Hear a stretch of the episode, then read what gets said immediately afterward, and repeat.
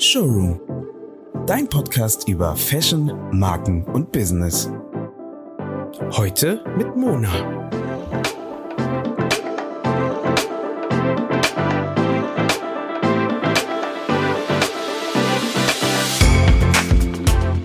Herzlich willkommen an unsere Zuhörer zu einer neuen Podcast-Folge von unserem Podcast Showroom. Ich freue mich, dass ihr wieder dabei seid und mir und meinen Gästen spannend lauscht.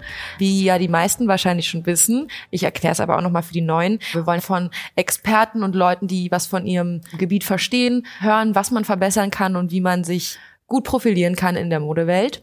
Und dafür haben wir auch heute wieder einen super interessanten Gast, der uns hoffentlich auf dem Weg begleiten und helfen kann. Und zwar ist es der Alexander Breetz, den ich schon länger jetzt kenne, da er auch ein Dozent bei mir war und ich mit ihm also schon mehr zu tun hatte. Herr Breetz ist ein Jurist, der in der Modebranche arbeitet. Vielleicht kannst du, Alex, dich kurz mal vorstellen, was zu dir sagen und auch gleich mitsagen, wie du eigentlich zur Mode gekommen bist als Jurist. Ja, also ursprünglich komme ich aus, dem, aus der Publizistik. Also ähm, ich habe mal vor meinem Jurastudium habe ich eine Lehre als Verlagskaufmann bei einem großen Zeitungsverlag in Frankfurt am Main gemacht. Habe dann Jura eigentlich nur aus Opportunismus ähm, angefangen zu studieren, habe dem auch nicht so ganz getraut, dem Frieden, habe deswegen nebenher auch noch komplett Volkswirtschaft gemacht gemacht. Ähm, was im Jura nicht geklappt hätte, hätte ich dann die äh, Examina da gemacht und wäre dann in diese Richtung weitergegangen. Hat dann trotzdem irgendwie geklappt, ist jetzt auch nicht so äh, eine super große Wissenschaft, eher so ein Handwerk. Jura wird immer mehr Gedöns drum gemacht, als es wichtig ist. Und ich habe dann, ähm, wir haben ja dann auch so ähnlich wie die Lehrer zwei ähm, ja, Staatsexamina, wie sich das so schön heißt. Und da bin ich dann damals aus privaten Gründen nach Berlin gezogen, damals nach Westberlin. Und nach meinem zweiten Staatsexamen habe ich mich als Anwalt äh, niedergelassen und ähm, hatte immer schon so ein Ding für Kreative und Kreativität. Und das war dann eben auch gerade so in den 90ern, als Berlin als ähm, ja, neue Kreativhauptstadt sich ähm, verstand oder verstehen wollte. Da werden wir mhm. vielleicht darüber sprechen. Und da bin ich einfach so ein bisschen auf den Zug aufgesprungen gesprungen und hatte dann plötzlich immer mehr Mandantinnen und Mandanten aus dem Modebereich und da das meistens sehr friedliche und nette Menschen sind, haben die gar nicht so viel juristische Probleme gehabt als vielmehr wirtschaftliche Probleme. Und dann ging es eben in die Richtung, dass einige dann auch mal mitbekommen haben, wenn man mal ein bisschen gequatscht hat, dass man sich eigentlich auch wirtschaftlich was zu sagen hatte. Ähm, ich habe dann irgendwann mal den Schritt auch gemacht und habe mich dann auch als Unternehmensberater, nicht nur als Anwalt begriffen. Und in dem Sinne bin ich dann halt in der Modebranche angekommen, bin auch ähm, da sozusagen sozusagen immer weitergereicht worden, weiterempfohlen worden und es ist dann irgendwann mal so gekommen, dass man in der berühmten Krise in der Mitte des Lebens, ja eigentlich schon ist das so ein bisschen fast am Ende des Lebens schon fast, naja, so früher wäre es gewesen. Also heute ja vielleicht nicht so, aber ähm, dann, dass ich dann nochmal überlegt habe, will ich jetzt eigentlich weiter immer nur ähm, Anwalt sein oder Unternehmensberater? Und mhm. inzwischen ähm, bin ich äh, vor allen Dingen in erster Linie Honorarprofessor für Designrecht und Existenzgründung an der Burg Giebichenstein Kunsthochschule in Berlin, äh, Quatsch, in Halle. Oh Gott, ich hört das niemand aus Halle. Ähm, und, und ansonsten bin ich inzwischen fast nur noch an Hochschulen tätig und mache kaum mehr mein Tagesgeschäft. Das mache ich auch noch, aber bin sozusagen arrogant genug in der Lage, wie Sherlock Holmes zu sagen, ähm, dass ich nur noch interessante Fälle übernehme, sowohl juristisch als auch Unternehmensberatung. Das klingt auf jeden Fall nach einem spannenden Werdegang. Also ist ja eigentlich gefühlt alles dabei. Was würdest du denn so sagen, was so die spannendsten Bereiche sind, mit denen du dich auch gerade in der Unternehmenskommunikation so beschäftigen konntest, jetzt so in Bezug auf die Mode? Also am meisten macht mir immer Spaß, wenn ich über Grenzen gehen kann, wenn ich also mhm. kann aus ähm, klassischen Standards. Deswegen unterrichte ich ähm, beispielsweise Jura auch ganz stark mit wirtschaftlichem Akzent, aber eben auch mit ähm, ja, ich sag mal, moralphilosophischen Ansprüchen. Das wird dann auch so ein bisschen wild auch und geht dann querbeet. Und das macht mir aber in der Praxis am meisten Spaß. Also eben nicht nur einen juristischen Fall klären und sagen oder irgendwie einen Vertrag oder so, sondern eben auch weiterdenken. Und ich hatte jetzt vor einiger Zeit für ein von mir schon seit längerem auch beratenes, ähm, ist allerdings ein Architekturbüro, aber es hätte im Modebereich hätte ich sowas auch schon. Das ist jetzt nur sozusagen die letzte Erfahrung vor kurzem gewesen. Da ging es dann um einen relativ umfangreichen ähm, so, so, ein Projekt, ein Immobilienprojekt, was die begleitet haben als Architektin. Also ein Büro mit zwei Architektinnen und vielen mhm. Angestellten. Mhm. Und die ähm, das war insofern total spannend, weil dann auf einmal so eine Art Verhandlungsführung auch ähm, erforderlich wurde. Und das war so auch wieder raus aus dem klassischen nur juristisch inhaltlich beraten rein in, Verhandlungsführung, was ich früher auch schon sehr viel gemacht habe. Und ähm, sowas also nur so als Beispiel. Und im Modebereich ist es natürlich ganz klar so, dass da die Sachen immer eine Rolle spielen. Ich werde ja dann immer sozusagen als ähm, wirtschaftlicher Berater herangezogen, aber eigentlich macht es viel mehr Spaß, die kreativen Seiten kennenzulernen, bei den Leuten zu sehen, dass sie eigentlich wirklich viel mehr ja, kreative Potenziale haben, als ihnen das hier in Deutschland und in Berlin zugeschrieben wird. Also, wenn man mal überlegt, ist ja eigentlich so für den normalen Menschenverstand Jura und äh, Mode schwarz und weiß. Und deswegen komme ich auch gleich zu der Frage, was glaubst du, kann denn die, die Mode-Fashion-Branche von anderen Branchen lernen? Sowohl kreativ als auch nicht kreativ Branchen. Also zunächst mal fangen wir mit den Kreativbranchen an. Das ist ja immer so ein bisschen schwierig, was das eigentlich ist in Deutschland. Da gibt es ja dann diese Einteilung der Kultur- und Kreativwirtschaft in Deutschland mit elf elf Teilbranchen und meiner zwölften, das ist die Lieblingsbranche Sonstige, äh, wo man dann immer so den Rest dann unterfasst. Da ist die Mode auch nur so halb mit drin und das ist schon mal so der erste interessante Punkt. Mode hat ein ganz großes Potenzial darin, dass sie zum einen zu wirtschaftlich ist, um eine reine Kreativbranche zu sein und dass es zum anderen zu kreativ ist, um eine reine Wirtschaftsbranche zu sein. Und ähm, das bedeutet, dass man natürlich erstmal so äh, überall ein bisschen gucken kann. Und was man gucken kann, ist, dass ähm, man beispielsweise bei den Kreativbranchen auf die Suche geht und feststellt, dass die Kreativbranchen fast alle eigentlich ähm, projektbezogen sind. Und mhm. wenn man das besteht und auch die durchaus natürlich auch Probleme, aber auch die Lösung, wie sie beispielsweise die, die Filmbranche hat für ein Projekt. Also ein Film unter einer Filmproduktion macht einen Film, das läuft meistens über mehrere Jahre hin. Und wenn es eine kleine Filmproduktionsfirma ist, was ja die große Vielzahl der Filmproduktionsfirmen ist, in Deutschland gerade auch, ähm, dann geht das über mehrere Jahre hinweg und ist das Hauptprojekt. Das trägt aber gleichzeitig das Unternehmen.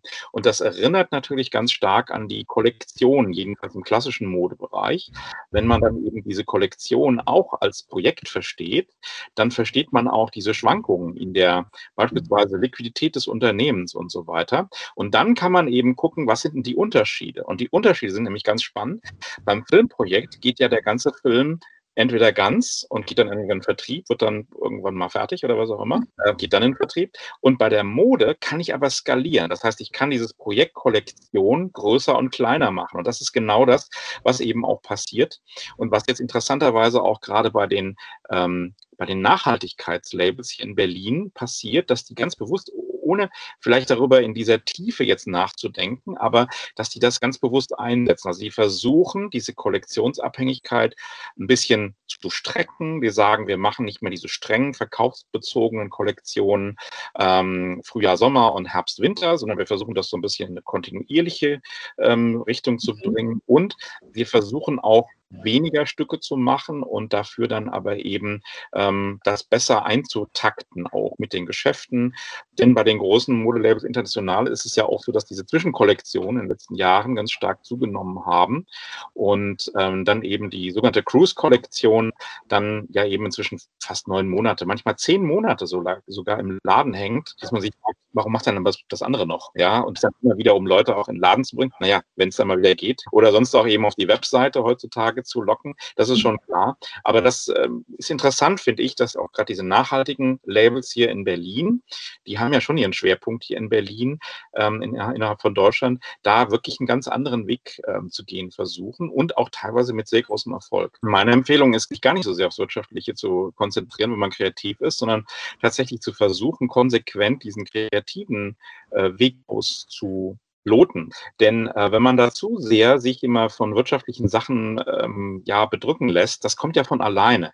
Also wenn man kein Geld hat, dann muss man sparen. Das ist jedem klar, das ist jedem klar. Und ich werde immer so ein bisschen sauer eigentlich dann, wenn die, äh, wenn so angenommen wird, ja, die Kreativen und die Künstler, die, die haben ja keine Ahnung. Das ist genauso wie man den, den armen Menschen in einer Gesellschaft immer sagt, na, ihr wisst nicht, wie ihr mit dem Geld umgeht. Tatsächlich, oder gibt es Untersuchungen darüber, dass die Armen in der Gesellschaft viel besser mit dem Geld umgehen können können, weil die nämlich jeden Pfennig oder sagt man früher, heute jeden Cent umdrehen müssen. Und so ähnlich ist das bei den Kreativen auch. Die Kreativen wissen natürlich, wie man wirtschaftet. Die haben nur ein Problem mit den Quellen und dass ähm, vielleicht eine Gesellschaft nicht genügend ähm, ja, Umfeld bietet, um dann eben auch damit genügend Geld zu verdienen. Und es gibt ja auch keine Fürsten mehr, die sich dann so ähm, ja genüsslich irgendwie an Leonardo leisten oder so ein König, der dann mal sagt, äh, ja komm Leonardo an meinen Hof und ich stelle dir da so ein kleines Stück zur Verfügung und da kannst du wirklich hinmalen oder so. Ähm, das gibt ja in dem Sinne nicht. Und ähm, wenn man mal von Stipendien aussehen, äh, absehen, die sind aber auch nicht so üppig dotiert. Sodass ja. ich eigentlich glaube, dass die wirkliche Chance von Kreativwirtschaft allgemein, von Mode im Besonderen in Deutschland gerade darin liegt, diese kreativen Potenziale freizulegen und auch konsequent die zu fördern. Das andere kommt von alleine. Das ist also so, das ist bei Juristen und Wirtschaftswissenschaften dasselbe. Die kommen, die traben immer hinterher. Eigentlich sind das opportunistische Wissenschaften, die immer das machen, was sozusagen zu tun ist. Dass mal jemand vorangeht und sagt, so, wir machen jetzt mal das so und wir versuchen mal was ganz anderes. Dazu sind ehrlich gesagt BWLer und Juristen nicht so in der Lage. Ich verstehe ähm, natürlich den Gedanken dahinter und es ist auf jeden Fall auch schlüssig. Ich, ich denke nur gerade so, wenn wir jetzt zum Beispiel auch auf äh, Bär gucken, muss man ja schon bei, bei einer Marke, die man auch größer machen will, sage ich mal, und die ja jetzt auch schon über mehrere Jahre besteht, ähm, gucken, wie man weitermacht und gerade auch im Marketingbereich. Und das gehört ja dann auch zum Wirtschaftlichen dazu. Marketing ist ja auch gerade so ein so ein Begriff, der immer wieder auftaucht, egal was man macht, ob es jetzt eine Modefirma ist oder irgendeine andere Selbstständigkeit sich irgendwie versucht aufzubauen. Es ist immer die Rede von Marketing, Marketing, Marketing, Influencer-Marketing, Social Media und ihr müsst alles bewerben. Und das wäre ja sozusagen schon super viel Wirtschaftliches. Das ist auch alles ganz schön, aber diese Konzepte, die dann da verkündet werden, kommen ja meistens von größeren Unternehmen. In den letzten Jahren erst allmählich die Beschäftigung mit Start-ups, mit kleineren Unternehmen und so weiter. Und es gibt mal, es gab mal so, eine, so, so ein Stichwort ähm, oder so, so, so, so eine, ja, so eine Leitlinie, so eine, so eine Daumenregel, dass mhm. man ungefähr sieben Prozent vom Jahresumsatz für Werbung, ähm, also für Marketing-Kommunikation einsetzen sollte. So, ja. jetzt nehmen wir mal so ein Start-up-Mode-Unternehmen, das vielleicht, wir gehen mal ganz groß ran, im ersten Jahr vielleicht Umsatz von 100.000 Euro macht. Das ist schon viel in Berlin. Dann hätte dieses Modelabel mit einem Plan von 100.000 Umsatz 7.000 Euro Marketing fürs ganze Jahr zur Verfügung. Nach dieser Daumenregel, die aus der großen Wirtschaft kommt. So, was macht man mit 7000 Euro im ganzen Jahr Marketing? Viel Spaß dabei.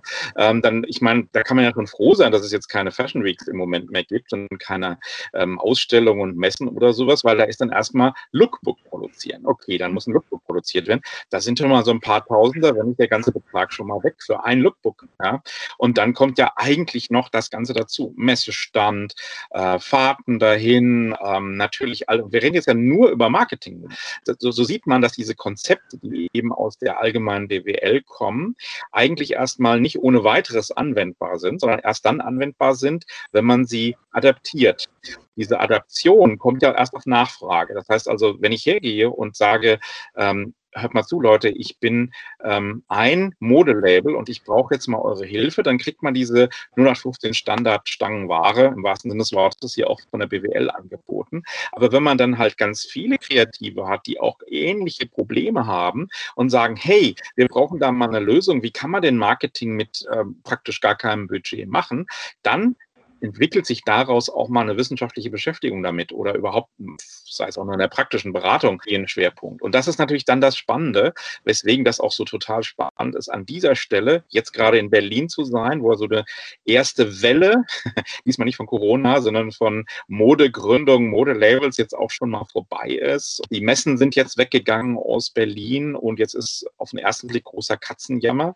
Aber die Modelabels, die ich kenne und die ich berate, die sagen, boah, jetzt klasse, jetzt können wir mal richtig anfangen zu arbeiten, nachdem dieser ganze Müll weg, ja. Und das ist natürlich total spannend, gerade von aus, aus Sicht der Wissenschaft oder einer Hochschule, wie der BSP übrigens dann eben auch da sich jetzt auszubreiten und auszuweiten, mhm. BSP ja macht und zu sagen, da wollen wir reingehen, da wollen wir auch mit einem wissenschaftlichen Ansatz reingehen, wollen mehr wissen, auch mehr zurückgeben. Das ist ja wie so ein Kreislauf zwischen Praxis und Theorie, wenn man das von der Fachhochschule ausgeht. Du hast ja gerade Marketing ähm, ohne großes Polster beziehungsweise mit einem Low Budget angesprochen und da würde ich einfach mal gerne von dir wissen wollen, wenn du jetzt an eine kleine Startup-Marke denkst beispielsweise Bär kann natürlich auch in einer anderen Kreativbranche sein. Ähm, was würdest du jetzt, sage ich mal, auch als Experte empfehlen an Marketing und Kommunikation mit einem geringen Budget? Und also ich sag mal so, 7000, was wir gerade ausgerechnet hatten, ist schon gering, aber ähm, davon auszugehen, dass ein Startup oder ein kleines Unternehmen im ersten Jahr 100.000 Euro verdient, ist auch schon sehr positiv gedacht. Also wir reden wirklich von einem Low-Low-Budget jetzt. Was wäre da so deine Tipps und Ideen, sag ich mal? Da zeigt sich wieder der Vorteil, den man als Kreative oder Kreative hat. Ich bringe mal ein Beispiel gerade ganz aktuell. Vor einigen Wochen wurde auf einmal ganz groß hochgehypt Clubhouse. Dann wurde also Clubhouse überall verbreitet und das ist, also ich bin da, ich habe da auch eine Einladung bekommen und ähm, bin da auch reingegangen, weil ich ja immer neugierig bin bei solcher, bei solchen Sendungen. Das ist ein unendliches Labergremium, also Labermedium. Das ist unfassbar, worüber da alles äh, gelabert wird. Und dann kriegt man eine Einladung, geht da rein und dann erzählen die Leute da irgendwas. Also jetzt war neulich, war ich gerade eingeladen aufgrund meiner Kontaktliste, weil da eine ehemalige Studentin die Reiterin ist. Also die war auch sehr erfolgreich als Dressurreiterin. Ähm, und die hat dann da irgendwie erzählt, was macht man in der Mittagspause, wenn man ein Pferd hat. Ja, das wäre jetzt beispielsweise ein Beispiel dafür, was man, wie man gerade äh, Marketing machen kann, dass man da reingeht, versucht da sich interessant zu machen. Das läuft dann aber auch nur einmal. Also jeder, der jetzt sagt, naja, also ja klar, ihr müsst auf Clubhouse gehen. Das ist so wie wenn man heute jemand sagt, ja, also bist du schon auf Facebook? Und sagt, ja, schönen Dank, da bin ich schon wieder weg, ja. Ähm, mhm. Das heißt also, da ist natürlich auch gerade dieser kreative Ansatz gefragt und Kreative haben ja häufig eben auch gerade den Finger am Puls der Zeit, um das mal so etwas verschwiegen auszudrücken. Ähm, das muss ich dir nicht sagen, du bist da näher dran als ich, aber ich merke halt immer wieder, dass man, dass man das auch machen kann. Also ein weiteres Beispiel vor einigen Jahren, vor etlichen Jahren, war dann eben beispielsweise Guerilla-Marketing. Auf einmal haben einige Guerilla-Marketing gemacht und das wurde so, das wurde so bekannt, das ging durch alle anderen Medien. Aber wenn dann der fünfte und sechste das gleiche noch macht, nochmal macht und die Großen dann kommen und sagen, ja, übrigens, wir machen jetzt auch Guerilla-Marketing, dann schlafen ja alle ein. Also das heißt, das, was man da machen kann, das ist tatsächlich eben das, was auch Kreative machen, nämlich neue Ideen haben, neue Dinge ausprobieren. Ja. Also eine Strategie, die man verfolgen sollte, wäre dann ja wirklich so up-to-date wie möglich bleiben, was gerade im Trend ist, auch so an sozialen Medien, die einen halt verbreiten können, wie zum Beispiel auch Clubhouse. Und dass man da halt super schnell dann als kleine Brand einsteigt und versucht, die Plattform für sich so gut wie es geht zu nutzen und dann vielleicht auch keine Berührungsängste hat, weil es gibt ja auch viele, die irgendwie Angst haben, sich irgendwie falsch zu identifizieren oder ein falsches Branding von sich selbst rauszugeben, wenn sie sich bei neuen Social Media Seiten anmelden. Aber in der Regel, glaube ich, merkt man, dass es dann doch positiv nur enden kann oder halt unverändert bleibt. Also da gibt es nur eine Sache, die negativ ist, und zwar ist das keine ähm, Öffentlichkeit zu haben. Und was dann für eine Öffentlichkeit kommt, und wenn man dann, das kann man immer tatsächlich auch mit entsprechenden Maßnahmen noch nachjustieren. Also da geben ja große Unternehmer wahnsinnig Geld für aus, dass sie dann eben in den Social Media da ihre, ihre Rufe oder was auch immer sie glauben, da ein Image da irgendwie zu korrigieren und was auch immer. Aber das, ähm, man hat ja eben als kleines Unternehmen am Anfang auch so ein bisschen so diesen ähm, David gegen Goliath-Effekt, der ja im Markt auch häufig eine Rolle spielt, dass die Leute sagen, ah ja, wir wollen das aber auch, wir wollen auch gerade kleine unterstützen. Und wenn man das so ein bisschen spielt ohne jetzt irgendwie so nur vorzuspielen, weil davon halte ich natürlich auch nichts. Aber ähm, wenn man das wirklich ganz ehrlich auch sagt, hey Leute, ist so. Also ich erinnere mich noch vor vielen, vielen Jahren, da hatte ich auch viel mit der Kunstszene noch mehr zu tun, mit so einem Galeristen hier in Berlin. Der hat dann immer in seine Galerie, das war natürlich da irgendwie in Mitte, als es noch gar nichts kostete, alles, hatte die Räume kostenlos, musste nur die, die Umlagen da zahlen mhm. oder was auch immer. Und dann hat er immer Riesenpartys geschmissen, einmal in der Woche, immer am Donnerstag, glaube ich, war dann immer der, der Vernissagenabend oder so. Und dann hatte, dann kamen die Leute und haben da immer wie üblich den Wein gesoffen und die Salzbrezeln weggegessen. Und dann hat er irgendwie irgendwann mal gesagt, ist er auf den Tisch gesprungen, hat gesagt, also Leute, das finde ich ja total super, dass ihr euch wie so wohlfühlt. Aber ey, es kostet alles Geld, ihr müsst doch mal ein paar Bilder, ein paar Bilder kaufen. Und die waren jetzt auch nicht wahnsinnig teuer. Und dann haben die Leute tatsächlich auch gesagt, Stimmt, er hat eigentlich recht. Das war wie so ein Nudging, würde man das heutzutage nennen, also so ein Stupser. Und dann haben die Leute angefangen, dann bei ihm da irgendwelche Bilder zu kaufen. Und er ist heute auch ein etablierter Galerist. Also da sagt man, da sieht man auch, dass am Anfang natürlich manchmal auch einfach so ist, der Schritt, wie du gerade sagtest, über die äh, Konventionen raus. Aber ich meine, wer soll das denn sonst tun, wenn das die Kreativen nicht machen? Du hast jetzt auch gerade wieder so schön die äh, vergangenen und lang ersehnten Events erwähnt, die hoffentlich irgendwann mal wieder stattfinden können. Glaubst du denn, dass durch den ganzen Wandel und die ganze Corona-Situation es clever wäre, als Startup und kleines Unternehmen sich weiterhin mehr auf die Online-Präsenz zu konzentrieren und immer weiter sein Unternehmen, sage ich mal, auf Social Media zu pushen?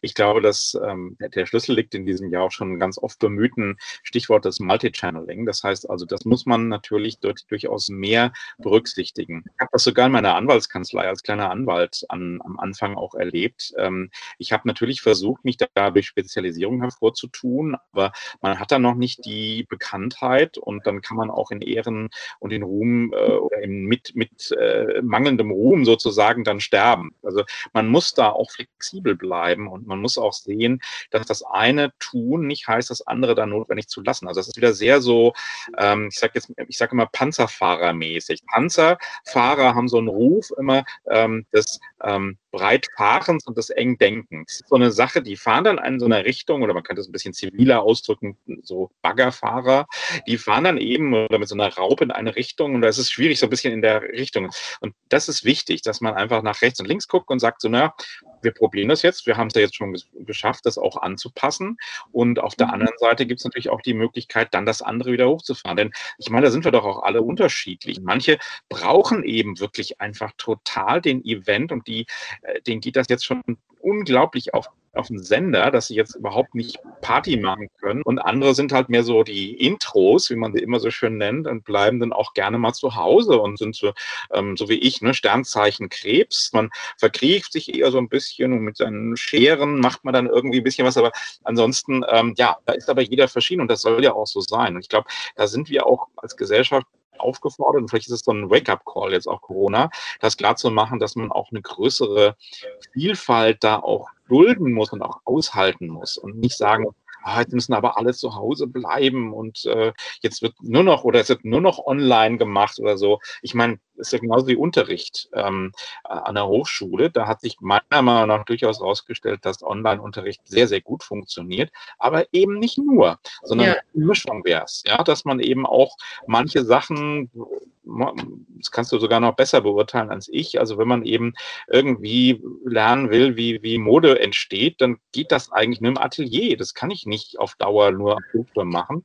Wohingegen so ein Theoriekram wie den Mist, den ich da unterrichte, den kann man in großen Teilen im, im, im äh, Online-Verfahren machen, auch besser ja. so. Da man sich halt immer und macht irgendwelche Spielerchen anschließend und ähm, äh, ja. Ja, also ist es schon deiner Meinung nach wichtig, dass man einfach ähm, mehrere Standbeine hat und sich nicht nur auf eine Sache konzentriert. Würdest du das denn vielleicht auch so, wenn, wenn wir jetzt mal über diese mehreren Standbeine reden und das vielleicht auf eine andere Situation überdenken, vielleicht auch kleine Startups und Brands dazu motivieren, mehr äh, branchenübergreifende Kooperation zu machen, als es vielleicht momentan der Fall ist, einfach weil man mehrere Nischen damit abdecken könnte? Ja, also Kooperationen sind natürlich immer so ein ganz heißes Thema. Was ich Erfahrungen sammeln konnte, was nicht so eine gute Idee ist, ist, wenn man als kleines Unternehmen, als Startup, als Gründungsunternehmen ähm, vielleicht auch das Glück hat, auf den ersten Blick mit einem ganz großen Unternehmen zusammenzukommen, ähm, dann passiert nur so ein, so ein Sucking-Effekt. Also dann saugt so sozusagen der Große die Kreativität von dem Kleinen ab, ohne dass meistens das kleinere Unternehmen, das beteiligt ist, da irgendeinen Vorteil draus ziehen kann. Das heißt also, da müsste man dann eben sehr genau darauf achten, ob das große Unternehmen tatsächlich auch bereit ist, eine dauerhafte Zusammenarbeit mhm. zu machen oder ob das so eine Einmalsache ist, ne? so ein One-Night-Stand äh, marketingmäßiger. Das ist das Erste. Und das andere, was ich auch ganz, ganz wichtig finde und immer wieder erfahren habe, ist, dass man äh, wenn man gründet, das am besten zu zweit tut von Anfang an. Also gerade bei diesen sogenannten Bootstrapping-Sachen, wo man also kein Außenkapital hat, kein Basiskapital, sondern man bückt sich, schnürt seine eigenen äh, Schnürsenkel zu, daher kommt dieser Begriff im, aus dem Englischen ähm, und fängt eben mit Null an. Da ist es natürlich deutlich besser, wenn man das zu zweit macht, denn auch wenn man traumhafte Partnerin oder Partner privat hat, die alles mitmachen und auffangen. Aber es ist besser, jemanden zu haben in der beruflichen Sphäre, der oder die dann eben auch mit einem unterwegs sind und mit denen, bei denen man sich auch mal ein bisschen auffangen lassen kann. Es ist keine Garantie, dass es funktioniert, aber mhm. es hilft über ganz viele Startprobleme auch hinweg, ja, dass man zu zweit das anpacken kann und auch zu zweit natürlich mehr Ideen hat, mehr Ressourcen, mehr Netzwerke. Das ist alles, kommt alles noch dazu. Ja, man hat ja auch oft dann einfach mal eine andere Sichtweise und einfach eine zweite Meinung, weil man kann, also ein Mensch kann ja nicht einfach alles können, machen, tun, ähm, ist irgendwann am Ende seiner Möglichkeiten. Von daher finde ich, das ist ein sehr guter Rat, dass man sich auf jeden Fall gegenseitig unter die Arme greifen sollte. Und du erzählst uns ja jetzt gerade so viel darüber und so Tipps und Tricks. Würdest du denn Unternehmen, auch kleinen Start-up-Unternehmen, empfehlen, äh, sich eine Kommunikationsfirma zu suchen, die einen bei Marketing- und Kommunikationsstrategien hilft? Oder bist du der Meinung, dass die das auch erstmal alleine stemmen können? Alleine stemmen können, ja, auch auf jeden Fall. Mm, nun gibt es eben auch durchaus Agenturen, die ähm, ganz bewusst darauf bauen, auch Nachwuchslabels aufzubauen. Jetzt keine Namen nennen, aber da gibt es durchaus auch in Berlin so das eine oder andere, auch wirklich gute ähm, Kommunikationsagenturen. Und wenn die dann das machen und auch bereit dazu sind, das zu machen, dann macht das durchaus Sinn, weil die natürlich häufig auch Erfahrung haben ähm, und auch die Netzwerke, Verbindungen haben. Und wenn die bereit sind, dann ähm, so ein junges Label mit aufzubauen, ist das natürlich in Geld gar nicht aufzuwiegen. Ähm, und man kann dann eben ja auch das machen, äh, ja, sozusagen. Gab mal diese, diesen, diesen, diese Empfehlung, bildet Banden. Also das ist eigentlich der Aufruf zum Netzwerken, ne? dass man mhm. dann natürlich mit so einem Partner an der Seite auch ähm, ganz gute Schritte nach vorne machen kann. Man muss natürlich ein bisschen gucken, wer das ist und sollte sich auf jeden Fall informieren, sollte auch mal so nachfragen, ob die bekannt sind, ob die schon mal sowas gemacht haben ähm, oder ob sie es vielleicht immer noch machen. Ähm, sprich, ob sie Erfahrung haben oder ob sie ihrerseits das sozusagen nur nutzen wollen, um sich selbst aufzubauen. Ne? Also ähm, das ist natürlich dann schon vorzugwürdig, eine größere Agentur zu haben, die ganz bewusst das als Nachwuchsaktivität ähm, und als Nachwuchsförderung auch deklariert. Ja, das klingt auf jeden Fall gut und ähm, ich glaube, es ist auch für unsere Zuhörer, ähm, die vielleicht sich selbstständig machen wollen, ein guter Tipp.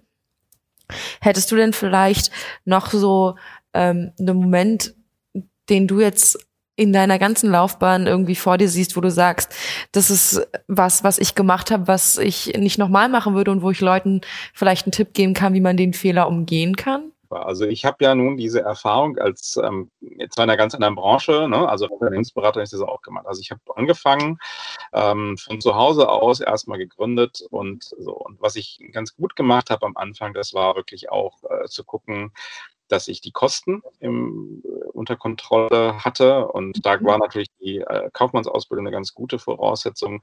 Was ähm, bei mir wirklich ein bisschen das Problem war und sich herausstellte als Problem war, dass ich so ein bisschen zu ja, ich sag's mal, wirkt vielleicht nicht so, aber zu furchtsam war. Also ich habe da wirklich immer ganz große Bedenken. Das ist auch bis heute so. Also ich bin jemand, der eher ein bisschen zu vorsichtig an Sachen rangeht. Und da sind wir wieder deswegen natürlich, weil man immer das empfiehlt, was man selber nicht so gut kann. Und das findet man auch mal toll an anderen Leuten, dass sie das dann machen. Und das ist halt auch der Vorteil, den man hat, wenn man am Anfang ist. Das hatte ich auch noch mehr früher, als ich es heute habe. Das hat sich eher also noch abgebaut, die Bereitschaft, da sozusagen auch mal so ein Risiko einzugehen und nach vorne zu gehen, weil es inzwischen auch nicht mehr so nötig habe natürlich. Es läuft ja. alleine. Aber man muss auch einsehen, wenn man jünger ist, dann geht man manchmal Risiken ein, wo man im Nachhinein als Erfahrener oder Erfahrene sagen würde, um Gottes Willen, wie konntest du das denn nur machen? wie kannst du sowas nur machen?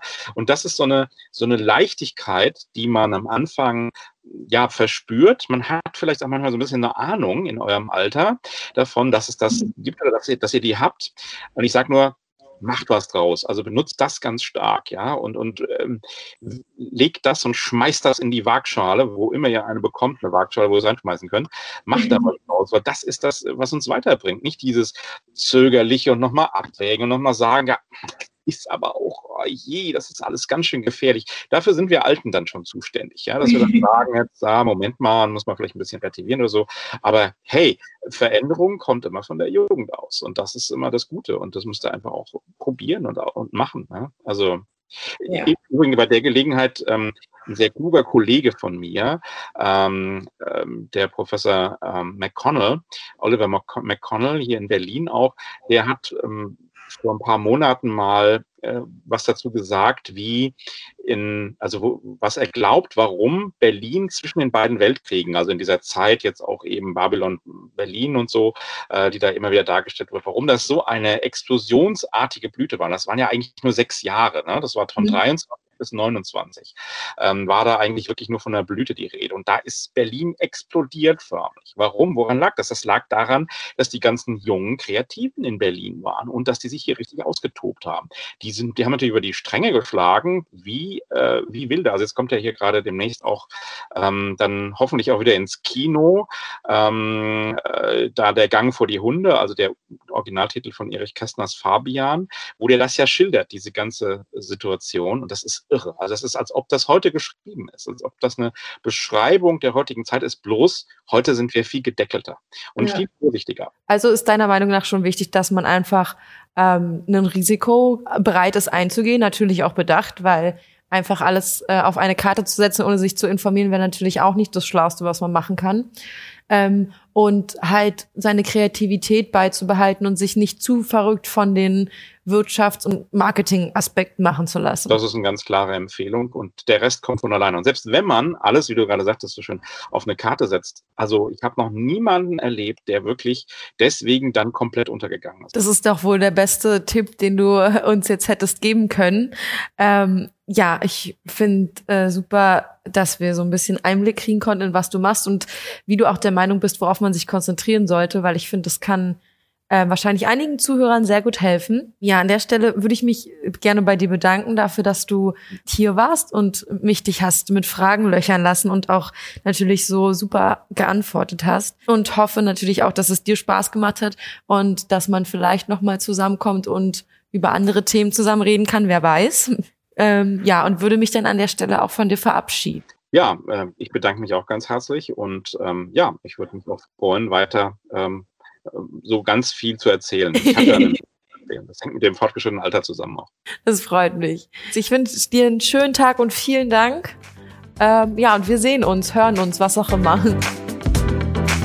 Wir hatten heute wieder eine super äh, spannende Folge, wie ich finde, und konnten lernen, dass man der Kreativität freien Lauf lassen soll und sich nicht zu sehr von den wirtschaftlichen Dingen verrückt lassen machen sollte. Und Alex hat uns, glaube ich, ganz gut gezeigt, wie man auf dem Weg dieses Mindset beibehalten kann und auf was man achten muss. Und ich hoffe natürlich, ihr fandet es genauso interessant wie ich und dass ihr auch beim nächsten Mal wieder dabei seid ähm, und einschaltet, um unseren Podcast zu hören. Ähm, wenn ihr Fragen habt, schreibt uns auf Instagram, gebt uns Feedback und Informationen findet ihr natürlich auch noch in unseren Show Notes. Und ja, bis zum nächsten Mal auf Spotify oder Apple Podcast oder wo auch immer, auf welcher Streaming-Plattform ihr uns hört. Vielen Dank fürs Zuhören und ich freue mich auf die nächste Folge. Tschüssi!